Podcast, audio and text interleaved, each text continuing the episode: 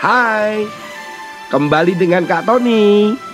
Kita akan membedah, membuka, belajar tentang kitab Amsal yang ditulis oleh Raja Salomo agar kita mendapatkan hikmat pengetahuan dalam menjalani kehidupan ini.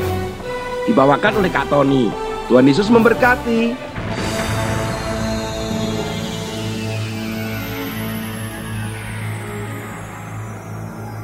Suatu hari Kak Tony memberitahukan kepada anaknya Kak Tony bahwa ada sepeda motor yang di bawahnya itu panas setelah dipakai yaitu knalpot. Knalpot adalah tempat pembuangan udara hasil pembakaran di setiap motor ataupun mobil. Lah knalpot ini kalau dipegang panas anak-anak.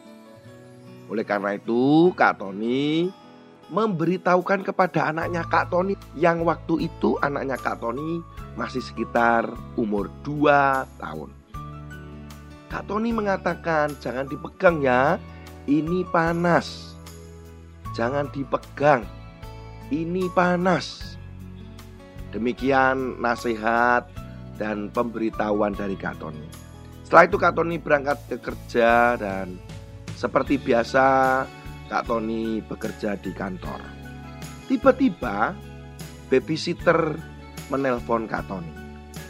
Pak, Bapak, anaknya Bapak terkena knalpot. Wah, saya kaget sekali. Padahal tadi pagi sudah saya beritahu. Saya tanya, Duh, kena apanya? Kakinya. Bukan pak, Kena apanya dong? Kena tangannya pak. Duh, bagian yang mana?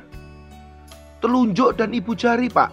Wah, kalau kena kenal pot melepuh, terkena ibu jari dan telunjuk artinya sengaja memegang. Bukan terkena pot karena tidak sengaja. Wah, Padahal Kak Tony sudah memberitahukan bahwa jangan memegang knalpot karena itu panas. Dan akibatnya apa? Tangannya melepuh. Anak-anak, sering kali kita mendapatkan nasihat, mendapatkan peringatan. Tetapi juga sering kali kita melanggar. Dan akibatnya harus kita dapatkan kita alami. Cerita yang lain. Kak Tony pernah membantu ayahnya Kak Tony yang sedang memperbaiki listrik. Ayahnya Kak Tony mengatakan, Tony, kamu jangan pegang kakinya papi ya. Nanti kita bisa kesetrum. Ya papi. Demikian jawabnya Kak Tony. Sementara papinya Kak Tony memperbaiki listrik, Kak Tony berpikir, wah apa yang terjadi ya kalau kakinya papi saya pegang. Padahal tadi sudah diperingatkan untuk jangan memegang tubuhnya papi. Wah, coba ah, apa sih yang terjadi? Dan akhirnya Kak Tony benar-benar memegang kakinya papinya Katon. Apa yang terjadi? Kami berdua kesetrum. Dan itu membuat papinya Katon kaget. Duh, kamu saya sudah beritahu jangan pegang. Tapi kenapa kamu pegang? Kita kesetrum. Anak-anak, Kak Tony pernah melanggar dari peringatan dan pemberitahuan, informasi, larangan, Anaknya Kak Tony juga pernah melakukan itu. Bagaimana dengan kalian? Pernahkah kalian melanggar dari sebuah peringatan dan ada akibatnya? Di dalam Amsal pasal 1 ayat 23 sampai 28. Wih, banyak sekali ya. Kak Tony akan bacakan bahwa Amsal sudah memperingatkan itu.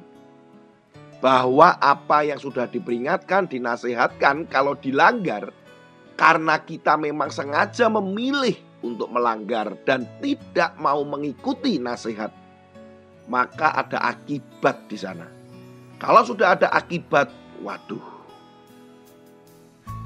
akan celaka, atau akibatnya akan merusak diri kita. Amsal pasal 1 ayat 23. Berpalinglah kamu kepada teguranku. Sesungguhnya aku tidak mencurahkan isi hatiku kepadamu dan memberitahukan perkataanku kepadamu. Oleh karena kamu menolak ketika aku memanggil dan tidak ada orang yang menghiraukan ketika aku mengulurkan tanganku, bahkan kamu mengabaikan nasihatku dan tidak mau menerima teguranku, maka aku juga akan menertawakan celakamu. Aku akan berolok-olok apabila kedahsyatan datang ke atasmu. Apabila kedahsyatan datang ke atasmu seperti badai, dan celaka melanda kamu seperti angin puyuh. Apabila kesukaran dan kecemasan datang menimpa kamu, pada waktu itu mereka akan berseru kepadaku, tetapi tidak akan kujawab. Mereka akan bertekun mencari aku, tetapi tidak akan menemukan aku. Nah, kalau biasanya sudah celaka karena akibat melanggar nasihat, melanggar teguran, peringatan, baru kita teriak-teriak minta tolong. Bagaimana cara mengatasi akibat itu? Anak-anak, Amsal ini banyak peringatan dan banyak nasihat. Ayo, kalian dengarkan, kalian baca, dan kalian ikuti. Jangan dilanggar. Kalau sudah dilanggar bagaimana Kak Tony? Dan akibatnya memang akhirnya celaka. Berbahagialah kita karena Yesus itu membuka tangannya dan menantikan pertobatan kita. Dia selalu menantikan kamu dan saya untuk bertobat dan berjanji tidak mengulanginya lagi. Hati-hati ya, kalau sudah terlambat, ya datang kepada Yesus. Tetapi lebih baik nggak terlambat, yaitu memperhatikan teguran, nasihat, peringatan lewat firman Tuhan dan Amsal ini banyak loh yang dinasihatkan kepada kita. Ayo sama-sama kita jangan sampai menyesal di kemudian hari. Tuhan Yesus memberkati ya.